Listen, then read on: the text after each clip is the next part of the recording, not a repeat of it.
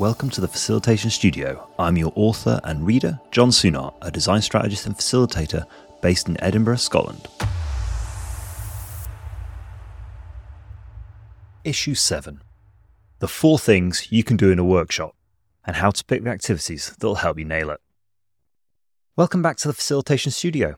In this issue, we'll be exploring how you can select the best workshop activities for your session by grouping them into four categories dream, map, distill, and prioritize. When I started out facilitating, I was obsessed with workshop activities. I bought books, I printed out and bound countless PDFs. Yes, I am a geek for printed stuff. I had spreadsheets documenting every time I used each activity and how it went, modifications I should make next time, and context specific things to think about. I was activity obsessed. And that makes sense. The activities feel like the main part of what we do as a facilitator. Activities are actually the easiest part of what we do. Just Google design workshop activities and you'll see literally thousands of options. The skill comes in what activities you choose to use and in what order. The main recurring theme of this series is always going to be look up. Look away from activities and towards the process. That's differentiation I'll return to, the activities, methods, and processes, a little bit more directly soon. For now, I'm just going to push you to think beyond dot voting or brainstorming and ask, what am I trying to achieve? Map, distill, dream, prioritize. These are the four things you can do in a workshop. You can dream, you can map, you can distill, and you can prioritize. As I've evolved my practice and run more and more sessions with a broader array of people, I found that every workshop activity naturally falls into one or more of those four categories. And every workshop intent, whether creating a future vision or understanding the detailed structure of an engineering model, is achieved by doing the same four things, just in different orders. By keeping those categories in mind, you'll find multiple activities that will fulfill your purpose and help you achieve your workshop goals.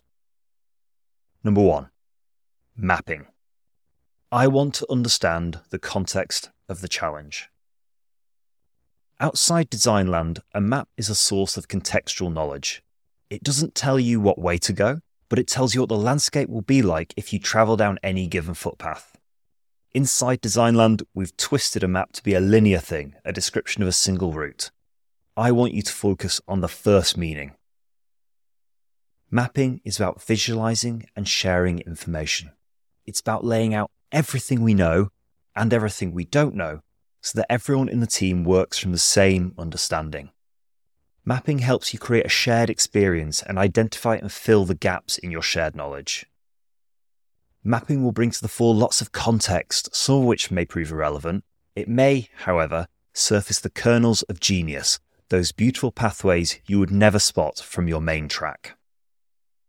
The map you create will likely be hyper specific to your team, filled with in language and references only they will understand. Therefore, anyone involved in future phases that use this map must be here in the creation. To bring other people into the map that you've created, you need to use the distill phase, which we'll go over next. Tools for mapping Lightning talks, brainwriting, journey mapping, service safaris. Number two, distill. I want to understand what this means. In distillation, you take a wide array of materials, say 21 litres of water and 2.5 kilos of barley, and reduce it to the essence, in this case, 750 millilitres of Scottish whisky. Distilling is where you turn knowledge into information. You'll focus on the key points and themes that can be communicated in a shared language with the right stakeholders. To continue the mapping analogy I used before, distillation is where you review the map you've created and identify the most interesting paths, the commonalities you see across the whole landscape, and what areas you'd like to explore. You can usually share the outcome of distillation with people who aren't in the room.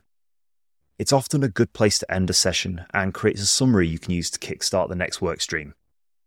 To make the most of the distill activity, lead with a mapping activity to ensure shared understanding of what's been discussed, and use methods that encourage clarity and simplicity. Tools for distilling inner sentence structures like the business model canvas or the value proposition canvas, both from Strategyzer.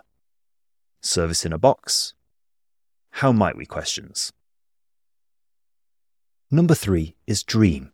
I want to create new ideas. Your dreams aren't usually dangerous. You can take exciting paths and adventures without risk to your real body, but experience them as if you're really there. In a workshop dream, you create a path and explore its possibility, pushing forward using the old improvisation trope of yes and. Dream is the divergent phase where you create ideas and go wide. It's the phase where you develop multiples of everything. You can do this in any context, from strategic workshops to UX focused work streams. The goal is to encourage participants to think in new directions together or separately.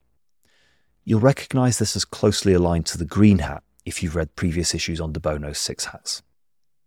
In the dream phase, creating a safe environment where people can express their thoughts without fear of judgment is essential. Encourage people to share their ideas and ask people to accept others as opportunities, not threats. As with mapping, the results of a dream phase usually benefit from being distilled before being shared. Tools for dreaming Crazy Eights, Design charrettes, Flipping the Negative, and What Would X Do? Finally, we've got Prioritize. What's the right way forward?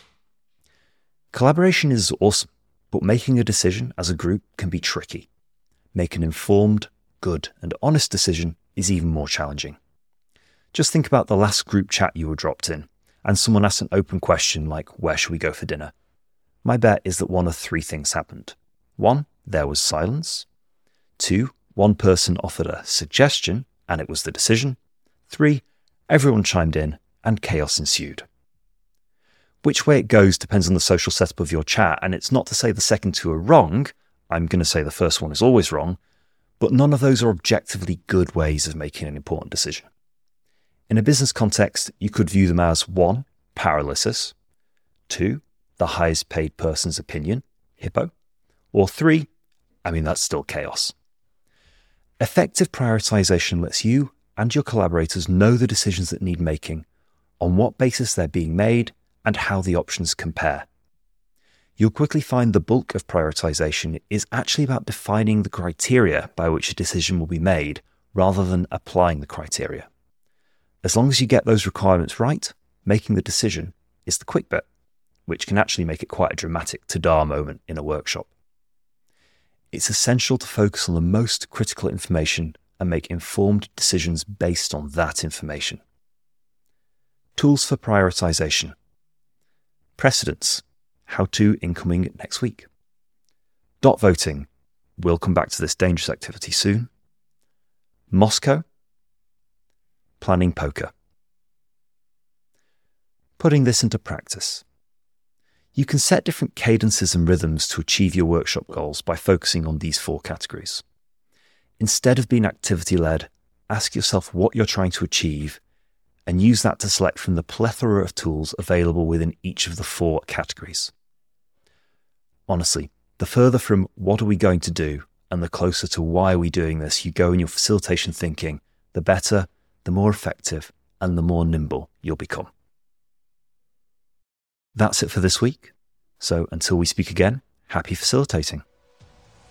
Subscribe to this ongoing series from the Facilitation Studio and let's improve the quality of the collaborative environments you create